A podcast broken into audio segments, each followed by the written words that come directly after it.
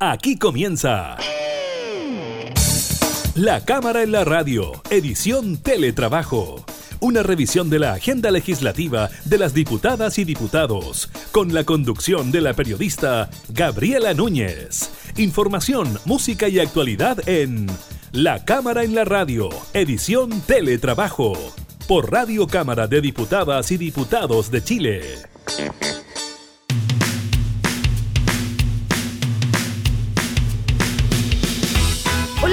Están? Bienvenidos a un nuevo programa de la Cámara en la Radio. Estamos en esta modalidad de teletrabajo, acompañándolos en momentos de COVID-19 en nuestro país. Estaremos hablando precisamente de aquello del reporte que hace el MinSal sobre la materia y también sobre los casos de personas que han fallecido lamentablemente producto del coronavirus. Estaremos hablando con el diputado Iván Flores de la Democracia Cristiana, quienes junto a otros parlamentarios están patrocinando esta acusación constitucional en contra del ministro del Interior, Víctor Pérez, por la actitud de él o el trabajo que tuvo frente al paro de los camioneros que ya llegó a su fin, pero que de todas maneras produjo ciertos inconvenientes en, nuestro país. También estaremos hablando sobre las normas que publica el CERVEL de cara al plebiscito del 25 de octubre y también las exigencias de los colegios en el inicio del segundo semestre. Iniciamos la cámara y la radio en teletrabajo.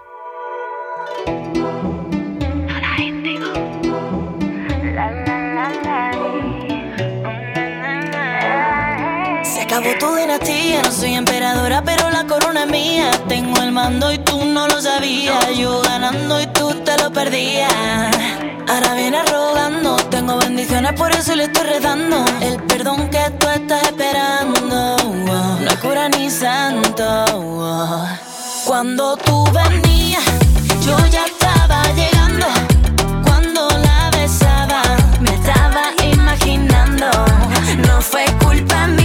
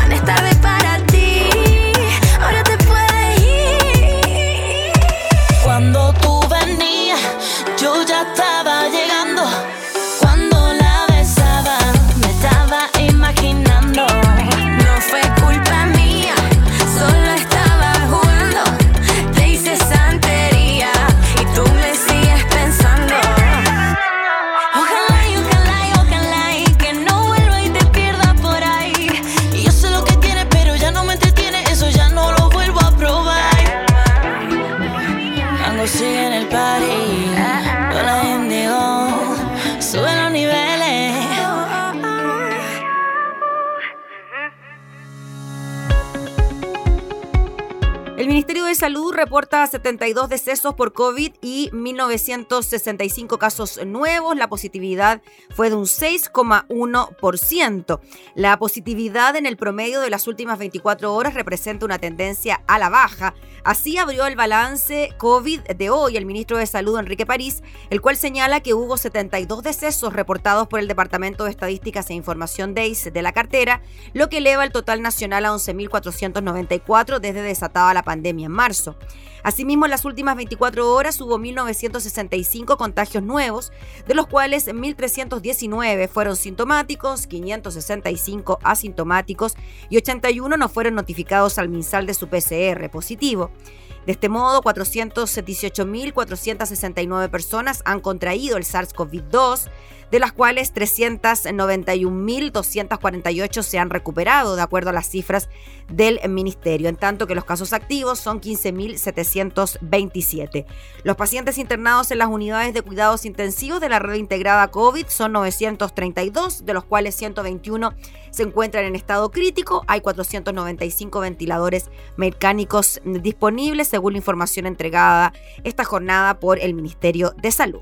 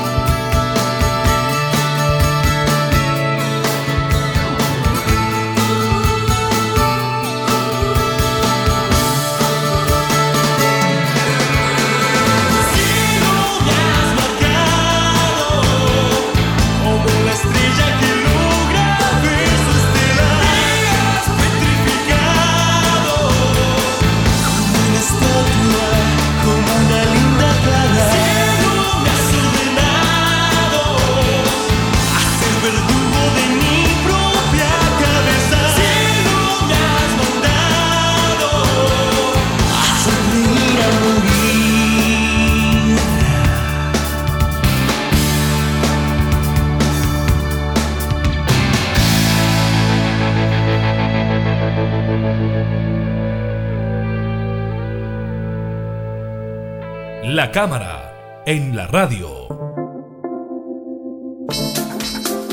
Durante una semana nuestro país estuvo mm, bien preocupado por este paro de los camioneros que produjo desabastecimiento en algunas zonas eh, del país, conflictos en las rutas, paralización también de algunas rutas. Entre medio de todo esto, desde la Cámara de Diputados surgió la posibilidad de... Un segundo, diputado. Pero déjalo, déjalo, está muy bien. Diputado Flores, este es el Gaspar, es mi hijo. Hola Gaspar, ¿cómo estás? Bueno, diputado, cosas del teletrabajo, ¿no? Hola. Hola, ¿cómo estás? Bien, oye, bien. Gusto verte. Esto es el tipo. Es así el teletrabajo. Yo también. Tranquilo, tranquilo. Bueno, para que vean. Bueno, así es el teletrabajo, ¿no, diputado? Bueno, continuamos en el tema. Decíamos que durante una semana el país lo pasó bastante mal por la preocupación de un desabastecimiento relacionado con el paro de los camioneros. El gremio acusa violencia desmedida en la zona sur de nuestro país, delincuencia también en algunas zonas. Entre medio de todo esto, desde la Cámara de Diputados surgió la posibilidad de acusar constitucionalmente al ministro del Interior, Víctor Pérez, por no aplicar ley de seguridad interior del Estado y por no aplicar, por ejemplo, la ley antibarricadas, una iniciativa que el mismo gobierno promovió. Quien está patrocinando esta acusación constitucional es el diputado Iván Flores, parlamentario por la región de los ríos de la democracia cristiana que nos recibe precisamente allá en su zona. ¿Cómo está, diputado? Ya nos habíamos saludado. Muchas gracias por recibirnos. Bueno, hemos saludado a toda la familia y eso me parece muy bueno por cuanto si hay algo bueno que la pandemia eh, puede traer consigo ha sido eh, más espacio para la familia, eh, repensar algunos comportamientos propios, en fin, cómo enfrentar incluso parte de nuestras vidas. el resto son puras dificultades. Lo hemos visto en la parte buena, ¿no? La, sí, pues. La, de la familia. Al menos pues, tenemos más tiempo, diputado, pero lo que le preguntaba, ¿Qué lo llevó a usted o qué lo llevó a usted y a seis bancadas también de la oposición a ya redactar un texto de acusación constitucional con este paro que ya finalizó, se llegó a un acuerdo, estaba leyendo ya que no habían, que no todos estaban tan contentos con este acuerdo entre camioneros y gobierno. ¿Por qué cree usted que hay que acusar constitucionalmente al ministro? En primer lugar, eh, no soy particularmente el promotor de la acusación constitucional, ha sido mi bancada eh, por decisión de las jefaturas de bancada y a las cuales eh, nos hemos sumado varios parlamentarios. Digo varios porque esto es un proceso, ¿no? Que va a ir eh, sumando, entiendo, voluntades dentro de los parlamentarios, dentro de los diputados y diputadas de la oposición, principalmente, creo yo. Primera cosa. Lo segundo es que no hay una sensación, no hubo una sensación en la población nacional de desabastecimiento. Hubo desabastecimiento. Para que objetivicemos el problema, por cuanto desde que surge el paro de camioneros, primero con la advertencia del gobierno, esto no fue tampoco de la noche a la mañana y de golpe y raja. Los camioneros empezaron a advertir hacía varios días ya que estaban complicados, que estaban eh, eh, eh, atemorizados, que estaban enojados, una serie de sentimientos respecto a lo que les estaba pasando en el tránsito por la Ruta 5, particularmente en la Ruta 5 Sur en la región de la Araucanía. En este contexto, eh, ya sabemos lo que ha pasado históricamente con paralizaciones de la carga y la capacidad productiva de nuestro país. Porque más allá del paro de los camioneros, los camioneros se pueden parar, bajar, sentar, darse una vuelta, lo que quieran. Estamos en un país, un país libre, pero ya sabemos cuando se paraliza la carga.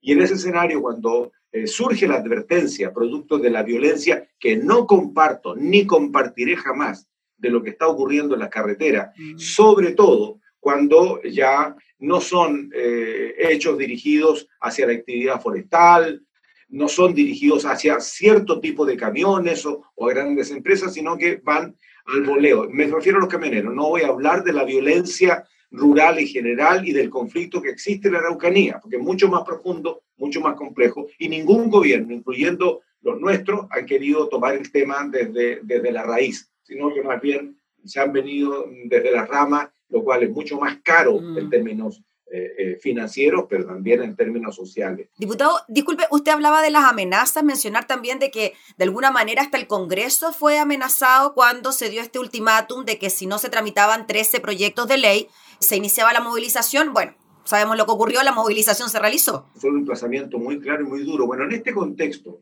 cuando ya sabemos lo que significa la paralización de los insumos y de, los productos, eh, la verdad es que debió haber tenido desde el inicio una mayor preocupación por parte del gobierno. Cuando parte el, paro de los camioneros, se dijo no se va a desabastecer la cadena alimenticia ni los artículos de primera necesidad. Por lo tanto, solamente era la cuestión secundaria de cargas. Eh, pero no fue así. Eh, y el problema está en que hasta el día martes de esta semana, el gobierno decía, hay algunas señales, y los medios decían, hay algunas señales de desabastecimiento en la región metropolitana. Entonces volvemos al concepto centralista de que lo que le pasa a Santiago es lo que importa que le pase a Chile. Y me imagino que en su zona sí vio desabastecimiento. Yo tuve la posibilidad de conversar con diputados con Aysén y me hablaban del problema del pellet, por ejemplo, en, el sur, que no había pellet para calefaccionar, que se veía ya el desabastecimiento. O sea, en un país que no tiene alternativa que no sea el tránsito de las cargas por la Ruta 5, porque recordemos que, desde que se cayó el puente Tolten en la región de la Araucanía, ni siquiera hay ferrocarril de carga al sur. Y por lo tanto, ya el día viernes, el, paro comienza a, a principio de la semana eh, pasada, ¿cierto? Y el día viernes ya no había gas en Lago Ranco, por ejemplo.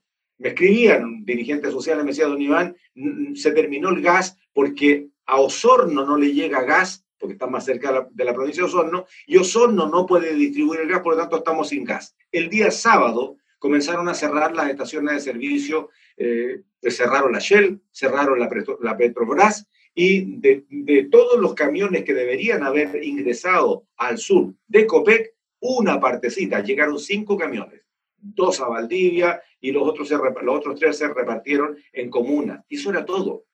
El día lunes que yo me vine a Valparaíso, yo viajo mil kilómetros todas las semanas de ida y vuelta desde Valdivia a Valparaíso, me tardé varias horas más porque no estaba expedita la carretera. Si bien es cierto, la mayoría de los puntos de reunión de camiones, la carretera eh, en dos o tres puntos significaba paralización y ahí estuvimos una hora porque ellos paraban camiones, detenían camiones, dejaban pasar, o sea, en el fondo si bailas, pasas. Esa era la historia. ¿Y por qué cree usted, diputado Iván Flores, que el gobierno no tomó ninguna medida restrictiva frente a lo que ocurría con esta movilización? Porque se infringió una norma de toque de queda, eh, se infringieron normas sanitarias, eh, hubo eh, paralización del tránsito, se habló de desabastecimiento, hasta el ministro París dijo que no dejaban pasar la ambulancia. Entonces, ¿por qué cree usted que el gobierno no aplicó ninguna normativa? Yo quise colocar el contexto de lo que significa el paro y lo que nosotros vimos, en lo, lo que veíamos la regiones del sur, que era distinto a lo que estaba pasando en la metropolitana, y que cuando, cuando ocurre el desabastecimiento efectivamente y comienza a aparecer esta preocupación de la ciudadanía, bueno, nosotros reaccionamos. Lo que acaba de decir Gabriela agrega, porque agrega la cuestión sanitaria, agrega el incumplimiento del estado de excepción, agrega una serie de cosas. La pregunta es, ¿por qué los propios camioneros fueron ninguneados en su, yo creo que justa reclamación a actos de violencia extrema que están eh, ocurriendo en la Araucanía. Porque no es lo mismo, ya es delito atentar contra la propiedad pública o privada, eh, y en el caso de los camioneros de la privada, cuando han quemado camiones. Combinan a bajar al conductor y le queman el camión. Pero es muy distinto que un franco o, o francotiradores disparen a un vehículo en movimiento desde la distancia porque es imposible, es imposible asegurar que esa bala ya no perdigones, sino que bala, eh, no va a pegar en una persona cuando la disparan a distancia en un vehículo en movimiento, porque estaban disparando la cabina. Todos compartíamos que esto debía ser controlado y detenido. No me explico cómo en veintitantos años todavía no se ha podido determinar los grupos violentistas, que no son el pueblo mapuche, derechamente, son violentistas. Y podrán haber algunos mapuches, pero también sabemos que han entrado o salido, o se han quedado, no, no lo sé, eh, extranjeros y también otras personas que tienen motivaciones probablemente distintas. Los ministros anteriores del Interior han hablado de narcotráfico. En fin, se ha hablado de todo. La pregunta a veintitantos años, ¿cómo no se sabe? Primera cosa. Segunda cosa, entendiendo el ninguneo que se le hizo a los dirigentes de camiones, porque si, si ya llevaban casi una semana seis días aproximadamente en que no habían sido recibidos por el ministro del Interior, es que el ministro del Interior entonces no ha entendido lo que significa un paro camionero desde el 73 para adelante, donde han habido varios la, paralización de Chile la terminan pagando la gente más vulnerable de Chile y también la actividad económica de Chile. O sea, además de no, de no aplicar normas, diputado, el, ministro también estaría pecando, entre comillas, de no haberse reunido, negociado, conversado durante el paro. Sin ninguna duda. Si eso es el reclamo de los camioneros, cuando los camioneros dicen se terminó esta cuestión porque ya estamos cabreados de estar siendo atendidos por asesores. Queremos que nos atienda el ministro del Interior que no nos ha atendido. Y esto lo dicen el martes, una semana después que inició el paro. O sea, ¿cómo un ministro del Interior no... A ver, está bien el primer día, ¿cierto? Aclaren esta cosa, reúnanse, vean los puntos de encuentro, en fin, qué sé yo, pero una semana de empezar a paralizar Chile y que el ministro del Interior no haya llamado y sentado a la mesa a los dirigentes, que eran los dirigentes activos, que tampoco son todos los camioneros, porque habían dos, dos, dos flancos aquí, habían dos frentes de cuestionamiento. Los camioneros o los transportistas de los puertos que estaban acusando robo de sus camiones, de sus cargas, y la gente que estaba sufriendo esta acción de francotiradores o actos violentos. Entonces, miren, en primer lugar, los camioneros, ¿qué es lo que reclamaron? Reclamaron un Chile en estado de derecho que les permita garantías al libre tránsito y a la seguridad de sus conductores. Esa fue la primera cosa.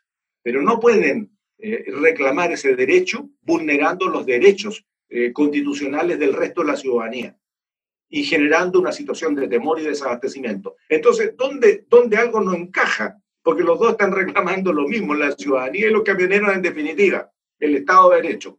Eh, ¿En quién articula? Pues en el gobierno ninguno de nosotros podíamos resolver. Y además, eh, cuando los camioneros y en el resultado se compromete estos 13 proyectos de ley, de los cuales hay 6 en el Senado y alrededor de 4 en, el, en, el, en la Cámara, y que no tienen nada que ver con la violencia. Porque fíjese, eh, Gabriela, en la Comisión de Seguridad, que es la que podría dar respuesta desde la Cámara, el único proyecto que está, que tiene que ver con policía, es una modernización de policía, que está muy lejos de ser modernización de policía. Es sencillamente una serie de medidas de mejoras administrativas para el mejor manejo de los recursos, para las sanciones ante, ante falta.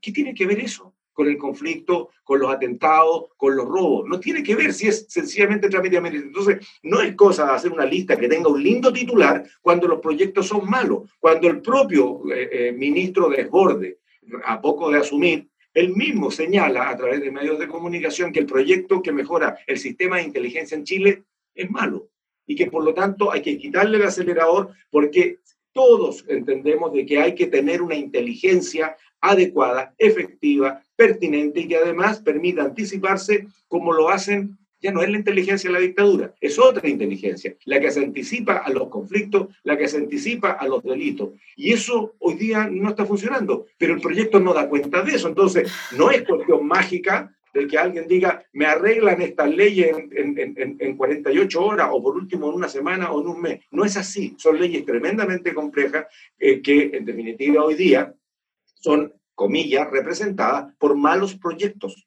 Entonces, bueno, podremos tener toda la voluntad si durante el estallido social la prioridad primerísima del, del, Congreso en general, porque primero fue la Cámara, después el Senado, fue darle prioridad a los proyectos que intenten dar respuesta al estallido. En pandemia, hasta el día de hoy, la prioridad es esa. Por lo tanto, también podemos trabajar sobre otra prioridad, pero tengamos proyectos adecuados, pues. Entonces, aquí la bisagra que no funcionó fue el Ministerio del Interior. Y por esa razón, mi bancada, no fui yo personalmente, yo soy parte de la bancada y que por cierto comparto, yo apechugo mis decisiones eh, eh, siempre. Me podré equivocar, podré aceptar, pero al final de cuentas uno no puede estarse dando volteristas como, como, esto del socialdemócrata y que el otro que ahora apruebo y que no sé qué. No, no, no, no, no. Eh, en este contexto, Gabriela, la bancada advirtió y dijo, si en 24 horas esto no se arregla porque está causando daño eh, eh, eh, vamos a interponer una acusación constitucional. Bueno, finalmente la advertencia sirvió de alguna manera. o sea, advirtieron ustedes con la acusación constitucional y al otro día ya el tema estuvo resuelto. se resolvió después que se cumplieron las 24 horas. Sí, claro, después, sí, después. Las amenazas no pueden ser como el cuento de Pedro y el Lobo, si bien es cierto, también hay que usar el sentido común, también hay que usar otros ingredientes en la toma de decisiones. Nosotros dijimos 24 horas y a las 24 horas el país nos preguntó, pues, hay una buena parte del país que nos bueno, ¿y qué pasó? Ya, ya se cumplieron y en las 24 horas nosotros no teníamos una acusación constitucional para en ese momento ingresar. En 24 horas nuestra bancada dijo, ok, se cumplieron las 24, no hay ningún avance, ningún camionero se ha desmontado de esta paralización, por lo tanto nosotros vamos a iniciar el proceso y le vamos a encargar a uno de nuestros miembros, el diputado Asensio, para que comience a preparar esta acusación constitucional. Nada más, eso fue. Al rato eh, se descuelga del paro los camioneros de Valparaíso y luego, eh, bastante más eh, tiempo después, los, el, resto de los camioneros, en buena hora. Yo creo que el acuerdo, a ver, es un acuerdo que tiene un alto gasto para el Estado, que hay cosas que hay que resolver, en fin, hay una serie de medidas que yo comparto, pero hay otras que son complejas, como el comprometer el trabajo del Congreso en términos de resultados, no de procedimiento, ni los temas que se van a enfrentar. Pero, pero a ver, yo creo que en definitiva, eh, y este es el punto central, el ministro Pérez, a quien yo valoro como persona, le tengo mucho aprecio en lo personal, yo, pero, pero no me voy a confundir en lo que es mi rol fiscalizador y mi rol eh, eh, de, posición respecto de cómo debemos actuar frente a algunos temas. Por lo tanto, la persona Víctor Pérez, a quien yo aprecio muchísimo, es distinto al ministro del Interior, que no estuvo a la altura, primero, de reconocer que el paro de camioneros iba a generar daño, y segundo, de poder responder eh, eh, a los propios camioneros con lo que le estaban demandando en términos de buscar acuerdos, y, y por último, eh, no estuvo a la altura para poder proteger al resto del país del daño que se produjo. Gabriela, el daño estuvo. Esto es como que una persona, por, por, una, por, una, por una ofuscación, por un, por un acto eh, incontrolado, le clava un puñal a una persona que no fue mortal. estoy dando un ejemplo. Tal vez, tal vez la comparación sea un poco tonta, pero bueno, resulta que se da cuenta de, lo que pasa y le saca el puñal despacito, le pone una cosita en la herida, le cierra el día y aquí no pasó nada. ¿Hubo delito o no hubo delito? Hubo, hubo, aunque, aunque se inicie la reparación. ¿quién paga? ¿Quién paga el desabastecimiento? Mira, mira lo que pasó con eh, micro y pequeñas empresas que se quedaron sin abastecimiento. Tengo, tengo conocidos que son ganaderos y estaban desesperados porque ellos dependen para la producción del concentrado que viene de la zona central. ¿Qué va a pasar con los 20 mil dólares día que tienen que pagar los armadores por tener un barco a la gira que no puede amarrar al puerto y descargar? Son, no son barcos tan grandes, entiendo que son 40 mil toneladas de trigo, de otros granos, que al final de cuentas, ¿quién va a pagar eso? Esos 20 mil dólares multiplicados por 4, por 5, por 6. O sea, estamos hablando de 100 mil dólares en, en, en, un paquete de granos eh, que va a ser convertido en pan. Yo no creo que eso lo asuma ni la naviera, ni el importador, no creo. Yo creo que eso se lo van a cargar al consumidor. O cuáles son los costos asociados de lo que decía Ronald Brown, que decía, mire, necesitamos cargar ahora, eh, este fin de semana, entiendo que fue la precisión eh, del tiempo, los barcos que ya están esperando eh, las exportaciones de fruta. Y esto va a traer un coletazo gigantesco en el empleo, en fin, y con pérdida. Entonces, bueno, hay daño, pues. ¿Quién se hacer responsable? ¿Moya? ¿Va a pagar Moya? Entonces, bueno, nosotros, en definitiva, cuando se venció el plazo eh, y lo que nosotros advertimos, en el tiempo que lo advertimos, se cumplió y iniciamos el proceso. No teníamos la acusación, vuelvo a repetir, sí, lo compartimos con el resto de la oposición en una reunión en la que yo no estuve, porque no soy jefe de bancada, pero estuvo mi jefe de bancada, y la oposición definió que la acusación constitucional seguía, que ahora empezaban a reunir los antecedentes, iban a, iban a precisar cuáles eran las faltas eh, eh, exactamente, y en eso están. Cuando se termine ese proceso, que será un par de días, tal vez sea hasta la próxima semana o la subsiguiente, no, no lo sé, porque aquí hay un equipo de gente que está juntando los antecedentes, primero se verá si efectivamente la oposición va a presentar la acusación. Yo entiendo que hay una decisión política de hacerlo, por eso están investigando todas las causas para que efectivamente se demuestre que aquí hubo falta del ministro del Interior. Y entonces, bueno, estamos en ese proceso. Nadie está acusando, nadie está, perdón, juzgando a priori, sino que estamos nosotros diciendo de que efectivamente aquí hubo falta y que se está hoy día objetivizando a través de la búsqueda de, de información precisa que permita efectivamente eh, justificar la acusación constitucional. Ahí ha habido opiniones distintas dentro de la misma oposición, hay gente que, que, que está con mucha fuerza y otros que no tanto, en fin, pero esto es un proceso. Y después viene la acusación como un debido proceso nomás, pues, en donde el ministro tendrá todo el tiempo para poder, son 10 días, para poder presentar su descargo a través de la cuestión previa. Acción fiscalizadora de la Cámara de Diputados. Ni más ni menos.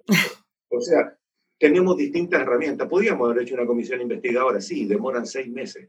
Seis meses, que no tiene ninguna vinculación, digamos, con, eh, con resultados directos, ¿no? Sancionatorios la comisión investigadora investiga y después recomienda y votaremos todo. o podemos hacer una interpelación, que son preguntas y respuestas, donde por lo general siempre el interpelado gana, pues, si tiene equipo. En fin, la, la, otra es un oficio fiscalizador. Mire, le mando un oficio, le hago esta pregunta, por favor, contéstemela. Ojalá antes de 30 días. La única herramienta de peso que tenemos es una acusación constitucional que es cierto, eso es de última ratio, pero es firme y por lo tanto eh, no es para jugarreta, ni, ni para usarla mal, ni tampoco para menospreciarla. Así que bueno, es un proceso que yo creo que se va a dar y ahí todo el mundo tendrá derecho y oportunidad de eh, complementar la acusación o defenderse. Sí, es así Muy bien, pues diputado Iván Flores, le agradecemos enormemente por hablar de este tema junto a nosotros. Estaremos atentos al proceso, sabemos que no va a ser ni mañana ni pasado, así que veremos qué pasa con el destino de esta acusación y también, por supuesto, lo que ocurre con estas situaciones que nos describía usted también de lo que pasa en el sur del país, con desabastecimientos, problemas, etc. Bueno, muchas gracias, Gabriela, por, por la oportunidad. Y no crean eh, que como algunos han dicho, esto son jugarretas en que ya eh, estamos eh, manoseando la, figura de la Constitución Constitucional. Lo que pasa es que este es un gobierno que ha sido muy malo, con excepciones de algunos ministros que son muy buenos, son algunos, pero el gobierno en su conjunto ha sido muy malo. Hemos tenido mal manejo en la pandemia, hemos tenido mal manejo en el estallido social y hoy día tuvimos un pésimo manejo en el paro de los camiones, independientemente que finalmente se resuelve con un acuerdo que la verdad podremos estar más más de acuerdo menos de acuerdo, pero finalmente se resuelve para la ciudadanía. Entonces aquí, bueno, tenemos un gobierno al debe, claramente. Muy bien, pues diputado Flores, le agradecemos, que esté muy bien, gracias por recibirnos. Gracias, Gabriela. Saludos a los chicos. Sí, gracias. Gracias, chicos, chicos. Gracias, diputado, que esté muy bien. Adiós. El eh, diputado Iván Flores hablando sobre la acusación eh, constitucional eh, que se presentará contra el ministro del Interior, Víctor Pérez.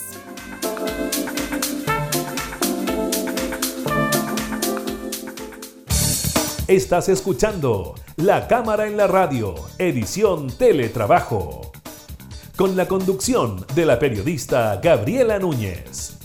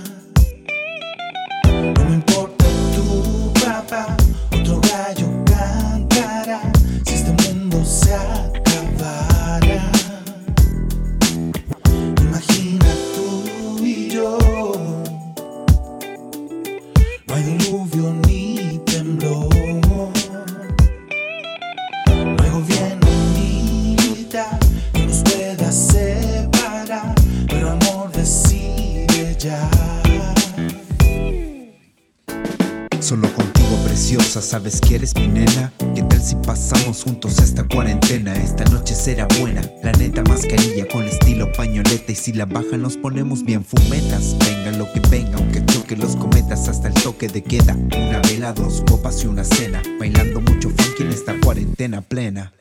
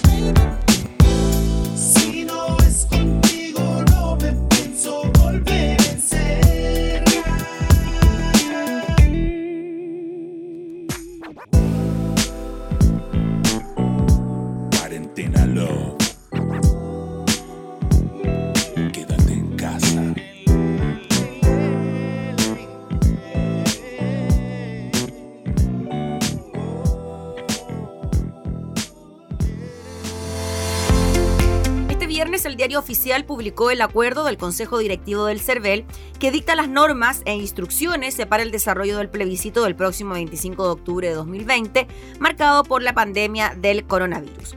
Por esta razón sanitaria, para esta oportunidad se ha resuelto algunas medidas especiales. Dentro de ellas se rebaja la edad para excusarse de ser vocal de mesa a los 60 años. Además, se establece un aforo máximo para los electores en los locales de votación, que se determinará multiplicando por 10 el número de mesas.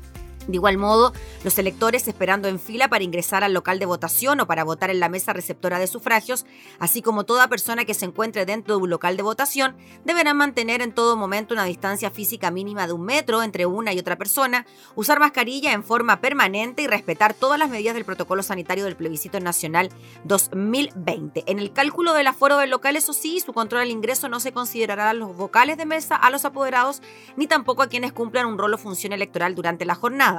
A partir del cierre de las mesas se permitirá la presencia de no más de 10 personas por cada mesa, sin contar apoderados y vocales, para el escrutinio de las mismas, debiendo mantener un distanciamiento de no menos de un metro entre electores y respecto de los vocales de mesa y apoderados. Además, se establece que deberán existir dos cámaras secretas por cada mesa receptora de sufragios instalada en los locales de votación y que éstas no tendrán cortinas o puertas, a fin de impedir que el elector tenga contacto físico al ingresar a emitir su sufragio. Respecto de los útiles electorales, los votantes deberán firmar en el respectivo padrón de mesa haciendo uso de su propio lápiz pasta de color azul o el que el efecto le proporcionará al presidente de la mesa. Los electores deberán marcar su preferencia en la cédula electoral haciendo uso de su propio lápiz pasta de color azul o el que al efecto le proporcionará al presidente. El reglamento también determinó que desde las 14 a las 17 horas los electores adultos mayores de 60 años tendrán un horario exclusivo. Fuera de este horario, ellos tendrán trato preferente para votar durante todo el proceso de votación. Otros electores podrán votar en este rango horario siempre que no haya mayores de 60 años esperando para hacerlo. El sábado 10 de octubre de 2020 a las 9 horas se realizará el acto en el que participarán el delegado de la Junta Electoral, representantes de las Fuerzas Armadas, de Orden y Seguridad, personal de enlace del Servicio Electoral y sus ayudantes y funcionarios municipales de cada local de votación con el objeto de realizar una coordinación operativa y en terreno de las acciones de habilitación a ejecutar el viernes 23, sábado 24 y domingo 25 de octubre. Luego, el sábado 24 de octubre a las 15 horas se realizará el acto de constitución de receptoras de sufragios, el que deberá contar con la participación de todos los vocales designados por las juntas electorales. En esta oportunidad, los vocales elegirán entre ellos a quienes les corresponda cumplir con las funciones de presidente, secretario y comisario de la respectiva mesa. Y finalmente, el domingo 25 de octubre, a partir de las 7.30 horas, día del plebiscito nacional 2020, los vocales deberán reunirse en el mismo local designado para instalar cada mesa receptora de sufragios y así dar inicio al funcionamiento de estas a partir de las 8 horas. 12 horas más tarde, a las 20 horas del día del plebiscito, el presidente de la mesa declarará cerrada la votación a menos que llegaba la hora de cierre hubiese electores de la mesa esperando para sufragar en las filas al interior o al exterior del respectivo local de votación, caso en el cual la mesa deberá recibir el sufragio de todos ellos antes de proceder con el cierre de la votación, aspectos que ya se daban dando a conocer de cara a lo que será el plebiscito del próximo 25 de octubre.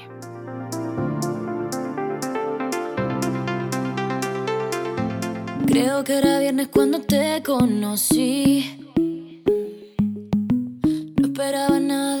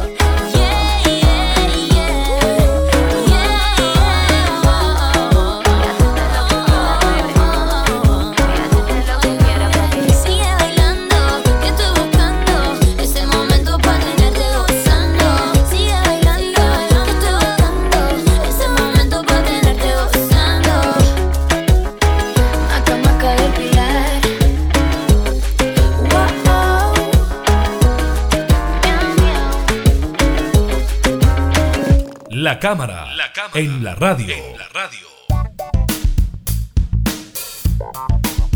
Luego de un primer semestre con la sensación de una marcha blanca de las clases a distancia, en lo que va de este segundo semestre, apoderados de distintos colegios han percibido que las exigencias de los establecimientos hacia los alumnos han ido aumentando. Esto coincide con que en la primera parte del año había más incertidumbre sobre la fecha de retorno e incluso se hablaba de la posibilidad de regresar en el segundo semestre. En cambio, ahora, seis meses del inicio de la pandemia, los colegios parecen haber asumido que deben planificar todo el resto del año en formato clases remotas. Esto se nota, por ejemplo, en que muchos recintos están solicitando ir a retirar todos los útiles del año para utilizarlos en la casa, mientras que en el primer semestre en general solo se había pedido ir a buscar los textos. Además, en las circulares o calendarios con la planificación del segundo semestre se asume que las clases serán virtuales al menos hasta diciembre. Algo que ha ocurrido en distintos colegios es que se ha agregado más módulos de clases online a la semana, por ejemplo, comenta una apoderada de un colegio particular de Vitacura, mi hija ahora tiene lenguaje y matemáticas dos veces a la semana, antes era una hora de clase por materia. Otro padre de un colegio particular subvencionado de Las Condes dice, ahora tienen clases de educación física, de orientación, que antes no tenían. Están teniendo varias clases más y se les está poniendo mayor fuerza a las clases, señala un apoderado del colegio El Patrocinio San José de Providencia. Dice a mi hija de segundo básico, le agregaron también una clase a la semana. Otro aspecto en que se ha notado mayor control es la asistencia en las clases virtuales. En varios recintos se está pidiendo justificar por correo cada vez que un alumno no se conecta a una clase y en el Colegio de Providencia informaron que adicionalmente hay inspectores que ingresan a las salas virtuales para registrar la asistencia, por lo que enfatizan los alumnos deben permanecer en ellas durante todo el tiempo que ésta se desarrolle. ¿Es adecuada esta estrategia que están implementando algunos colegios en el contexto actual? La directora ejecutiva de Educación 2020, Alejandra Arratia, afirma que tratar de replicar los mismos modelos de las clases presenciales en las clases online es un poco forzado. En su opinión, en este formato lo más importante es ver cómo mantenemos el vínculo y la motivación de los estudiantes, porque sin eso no hay donde anclarse. Son algunas de las experiencias que se han ido registrando desde el inicio de esta eh, cuarentena, de esta pandemia, donde podemos ver mayor actividad escolar, sobre todo en este segundo semestre.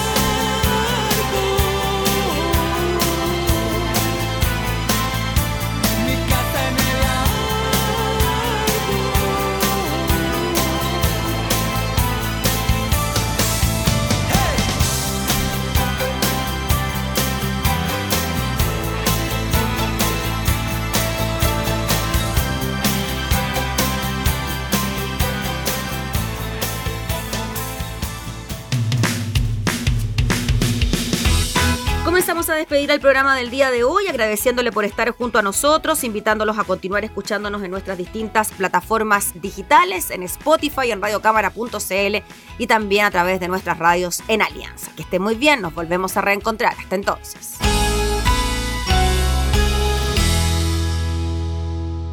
Hemos presentado La Cámara en la Radio, edición Teletrabajo. Una revisión de la agenda legislativa de las diputadas y diputados, con la conducción de la periodista Gabriela Núñez. Información, música y actualidad en La Cámara en la Radio, edición Teletrabajo, en Radio Cámara de Diputadas y Diputados de Chile. Hoy más que nunca, acercando las leyes.